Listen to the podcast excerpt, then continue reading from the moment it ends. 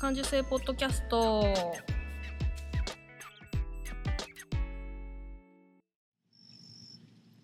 子供の頃から感受性が豊かだと言われ続けて大人になったデザイナーまゆが日々気になったことを感受性豊かにお届けする感受性ポッドキャストです。今日も遠くの友達にカセットで声を送るような気軽な気持ちでスタートします。はい。今日もお外から今日は素敵な果樹園からキトちゃんをわあブンブン言ってる。キトちゃんを ゲストでお迎えして、はい。え今日も楽しく、えー、感受性ポッドキャストスタートいたします。キトちゃんよろしくお願いします。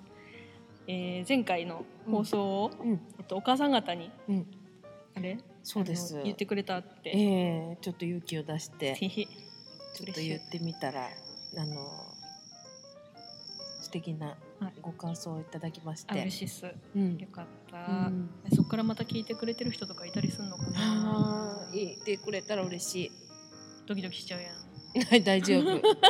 みんな優しいから。うん。うん、ありがとうございます、うん。ほいでうん。あれなんだよね。はい。私が前回、うんうんうんうんあのしょうもない思い出話を思い出して。うん。昔の恋バナとか思い出して、うん。なインタビューインタビューなんだかゲストなんだか わからんトークをしたおかげでキトちゃんの大事な話をぶった切ったっていう。の が全然いいっす。面私も白かった気になったんで今日ははい。リクエストです私から。はい。キトちゃんの幸福論をお願いしたいなってはい。思って。幸福論。うんいますよ、うんうんうんうん。今はキトちゃんは幸福ですか？そうですね、うん。えっ、と幸福です 幸福です。幸福です。私も幸福です。それまでにはいろいろあったり、いろいろあった。うん。もうね前も話したけどもう絶対幸せになっちゃいけない。これから私はっていううん。感じだったけども、うん。うん、うん。そうそうでもなんかその幸せになっちゃいけないんだって思えば思うほど、うん。自分が幸せなことに気がついちゃって、うんうん。でそこからですねやっぱりあの幸せがこうね続くとか、うん。こう幸せの中にいることがちょっと怖くなってきたりしてうんそれはどういう感覚なのなんかねあの自分ではもう自分を罰したいのねきっとね。うん。幸せになっちゃいけないってことは。だけどなんか罰したいって思うから、うん。幸せの中にいちゃいけないって思うんじゃんね。うん。そうするとなんか自分のことを客観視してみるとすごく幸せな今状態にいることが分かっちゃって、うん。もうそこがすごい許せなくなっちゃったり。なんで自分は幸せになっちゃいけないと思ったんだろ私もうなんかあのまあ母が私はもう29の時に亡くなってるんだけうどキトちゃんが29の時に、うんそうそう。んん。で亡くなってるんだけどその時に亡くなる時に喧嘩をしてるのよ私が。お母さんと。そう。うん。でそこで喧嘩をしたまんまもう亡くなっちゃってるから、でそこでなんかこうもっと自分がもっとねうんうん。あの話を聞いてあげればうんうん。あの違う方向に行ったんじゃないかとかう、んなんかいろいろ考えちゃって、うん。それでなんかもうまあ後悔だよね、うん。後悔からもう自分はこんなことをししたっていうか何もしなかった自分はあのーもう生きてちゃいけないんだぐらいまで行っちゃって、そうそう。でで亡くなってからやっぱり、あのー頑張るんだよね。うん。すごく。うん。あの自分はこんなことで、うん。あのこう悲しみに暮れちゃいけないんだとか、あの子供たちもいたし、こう負けずにこうなんていうのかなあのもう罰していかなきゃいけないから、うん。すごい追い込んでいくわけ自分をね。うんだけどもその追い込みももう限界が来ちゃって、で3年ぐらい経ってからもうちょっとパッカンしちゃうんですけど。うんうんうん。うん。でキトちゃん自身そうがね。そう、う。んでパッカンするまでやっぱりあの幸せ恐怖症みたいになってたね。うん。うん。そうなのね。前にさあの子供の時にうん。あの感情を殺せとう出しちゃいけないっていう風んうにん。言われてうん。育ったみたいなこと言ってなかった？そうそうそう。あのーおばあちゃんも、うん。私あの母方が全部あの沖縄なので、あのー戦争でね、うん。やっぱり男性はみんなし亡くなってるんだよね、うん。あのーまあどこの沖縄の家庭も大体男性いないって感じでうん。女系で育ってるんだけど、うん。女系も女系すごいおばあちゃんたちなんか5人女なのね、すごい。うん。でそこをみんなあのーひいばあちゃんねおばあがこう守ってって言ってずっとやってきているからすごいこう力強いのねみんな。うん。うんでこう泣くこともすごくあの恥ずかしいっていうか、そうそう。でまあおばあの時はもう感情が抑えきれなくって私は泣いちゃったんだけど。でもおばあちゃんが亡くなる時にもうおばあちゃんがこう泣くなと、うん。リサは泣くなって言われて、うん。なぜか。ねなんかねわかんないんだけどそういうことを言われて亡くなってんだよねおばあちゃんも、うんだからもうすごい頑張んなきゃいけないし。泣いちゃいけないしそお母さんへのなんか負い目みたいのもあるし。ほらばっかになるよ。うなっちゃったな。そうそうもう限界でね、一番出さなくちゃいけないさ、うんうんうん。感情をさ出しちゃいけないって言われたらさ、うんうんうんうん。どうしたらいいんだってなっちゃうじゃあね。ね。そうそうでまああのーパッカンしちゃってるもんだから、うん。どうなっちゃった？パカンは？パッカンはねもうなんちゅうのかな。あのね苦しくって悲しくってこうもう動けないの方じゃなくって、うん。すごい動いちゃう方。うーん。もうアクセル壊れた？そうそうそう壊れちゃった。アクセルとブレーキブレーキが壊れちゃった壊んだね、うん、暴走だね。そうそう。で自分でもおかしいしで妹がいるんだけど、うんうん。妹にもお姉ちゃんちょっとあのやりすぎだと。うん。動きすぎて、うん。で一生懸命頑張りすぎだって言われてう、ん。で気がついて自分でも、確かにいつもの自分じゃないと。うん。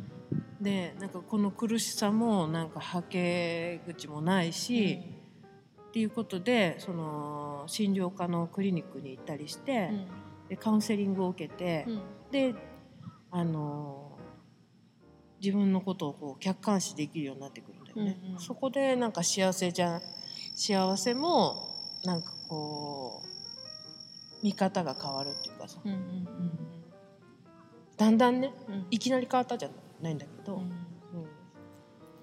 ん。幸せ今は あのブンブン来た。ブンブン来た。どんどん来てる。うん。外で。果樹になるんだよ。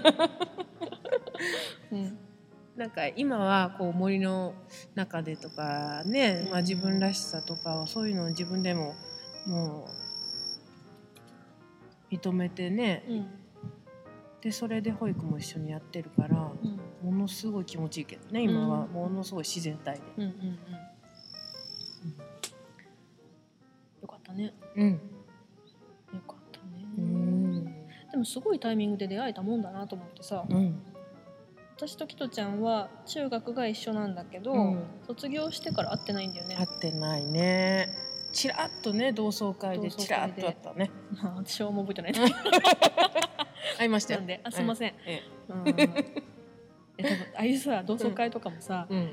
すっごいこうさ私はすなんていうの気が散っちゃうもんでうんうさ、ん。いろんな知ってる人とうんか、うんうん。なんかあの人こうなってんだ今みたいなのとかもう気が散っちゃうもんでさ、うん。あんまいろいろ覚えてない思い出せないんだよね、うん確かにあの覗いてた。覚えてた？ドアからこう甘い子だみたいな。あっってなって。うん。挙動が不審になるの。そうね。そんなにたくさんいなかったんじゃない？時間、うん。あそう？わかんないけど。わかんない。そうね。で、うたまたまさ友達のうん音楽家の、うん。えー、と演奏会に私がひょこっと一人で行ったら、うんうん。キトちゃんファミリーがいたんだよね。そうそうそうそえーと思っううんて、うん。ね。確かみたいなね。えっと思って話しかけるべきか。どうしよう。どうしようって思ったら声かけてくれたんだっけね。あ違うなんかふっと目があったそうみたいな感じそうそうそうそうそうああれ？みたいなびっくりしたよねびっくりした。うでもあのタイミングで会えたのは良かったろうねん、うん、うん、うん。そうね。あの頃はちょっと心は癒えてきた頃かそうそう、もう完全にっていうかね、完全にじゃないか。まあ、あの元気になってきて、うだんだん。あの発散の仕方も分かって、ん、うん歌も歌ってる時だね。うん、うん。歌があってよかったね本当にそう思う。うん。多分それだと思うね。自分でこう発散できてでこうできたのは歌があったからだよね。うんうん。きとちゃんは中学の時は合唱部だねはい。合唱部でもうちの学校は強かったんだよね合う、唱が、はい。すごく強かったね。すごかったね、私結構中学の近くに住んでてう、んうんなんか休日とかもかな、うん。うん、そうですねな。んかすごい歌声聞こえてくるんだよあねあ。いい学校だったよねね。うんうん。あれ結構さうん、今考えてみたりとかするとさ、うんあの3年の時のあのクラスって、うん。結構うん。偉い子たちが集まっとったよすね、ごい個性の塊だったね。本当に。うんうん。先生もね生徒指導の厳しい先生だったんだけどね結構甘かったよねあの、うん、信じてくれてる感はあったね、それはあったねすごく。うんこうはちゃめちゃなことしてたんだけど、うん。うん。うん私ね、あの時にね、実は2年の時にね、男の子にいじめられてた男の子にだよ。うんいじめられてたんだけど、で学校もちょっとだけ行けなくなっちゃってたりしてたんだよね。だけど3年の時にクラス替えがあるじゃん。うんうんその時にその子と一緒にしないでくださいっえーて言いに行ったの、先生にね。そしたら3年になったら同じクラスになってたの。でもそうそう、うん。でも担任のねはいはい。先生があの人が。あの人があの何も聞かなかった。何も聞かずにずっと私を見守って守ってくれてたのね。そう。最後にあの卒業アルバム？うん。あれになんかサイン書くじゃん、あの時に黙々と姿がなんか印象的だったっていうことを書いてくれてね私に先生が、うん。へーあ見てくれてたんだなと思ってさ。その時にやっとなんかこの優しさっていうかね。ちょっと今あの飛行機かななんか通過中。ヘリコプタヘリーから？コプターかなちょっといいかな？うんいいかな？そうなんよね。そなんかその音楽家の子。ううんうん。けいちゃん。うんけいちゃんとけいちゃんと。去年さうん。私がさあ。ぶっ倒れる数日そう前にさ、ですね。うんうんうん。ペロッペロになるまで飲んだ,、うん飲んだよね、であの時にさその彼女のお家もうんお父さんがいなくうんて、っうんていうのも私初めてそのあ時知っそう、て、うん。結構みんな家庭環境いろいろなんだよねってその時思って、うん。でやっぱりその都度その都度先生たちが、うんあまた虫来た。あの守ってくれてるっていうか案外ね。見ててくれてるっていうか、うんたんだなとか、うん。そういう寄せ集めのクラスに 入ってたなっていう、そうだね。本当にあ蓋開けたら、うん。結構あの大変な子たちだったのかもしれないね,、ね。今考えたら、う確かにちょっとあのある感じかもしれない、んうん。うんうん、私小学校の時からって言った言った言ったっけ？小学校の2年3年の時の先生にあのこのクラスはうん、ちょっと問題のある子たちが集まってますって言われた、へえそんなこと言うの？言われた。へあそうなんだって思って。えうんうん、私そういいうクラスなんに入ってんだみたいな。へえ 扱いにくいタイプっていうのはその時には思ってたんだけど、うん。別にななんともそれ思わずに来たけど今振り返ってみてもあやっぱりそう大人は一応気遣って見てはくれてたんだなと、うん。うん。そうだね、うん。うん、何の話だっけね。幸せ。幸せ論 歌がねそうねあってよかったね。うん。きとちゃん歌だったんだよね、うん。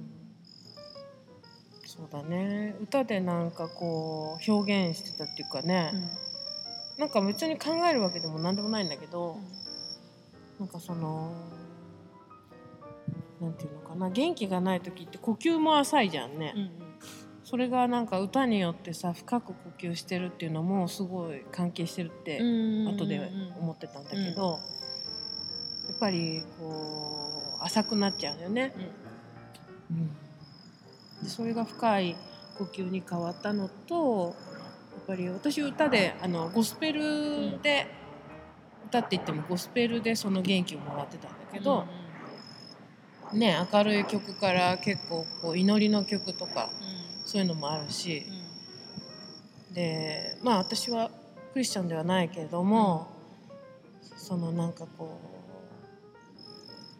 う、うん、何に向かって歌ってたのかよく分かんないけど自分でも、でもなんかこう出すっていう感じはあったと思う。うん。うんつうのかね都合がいいっつうかさ、うんうん。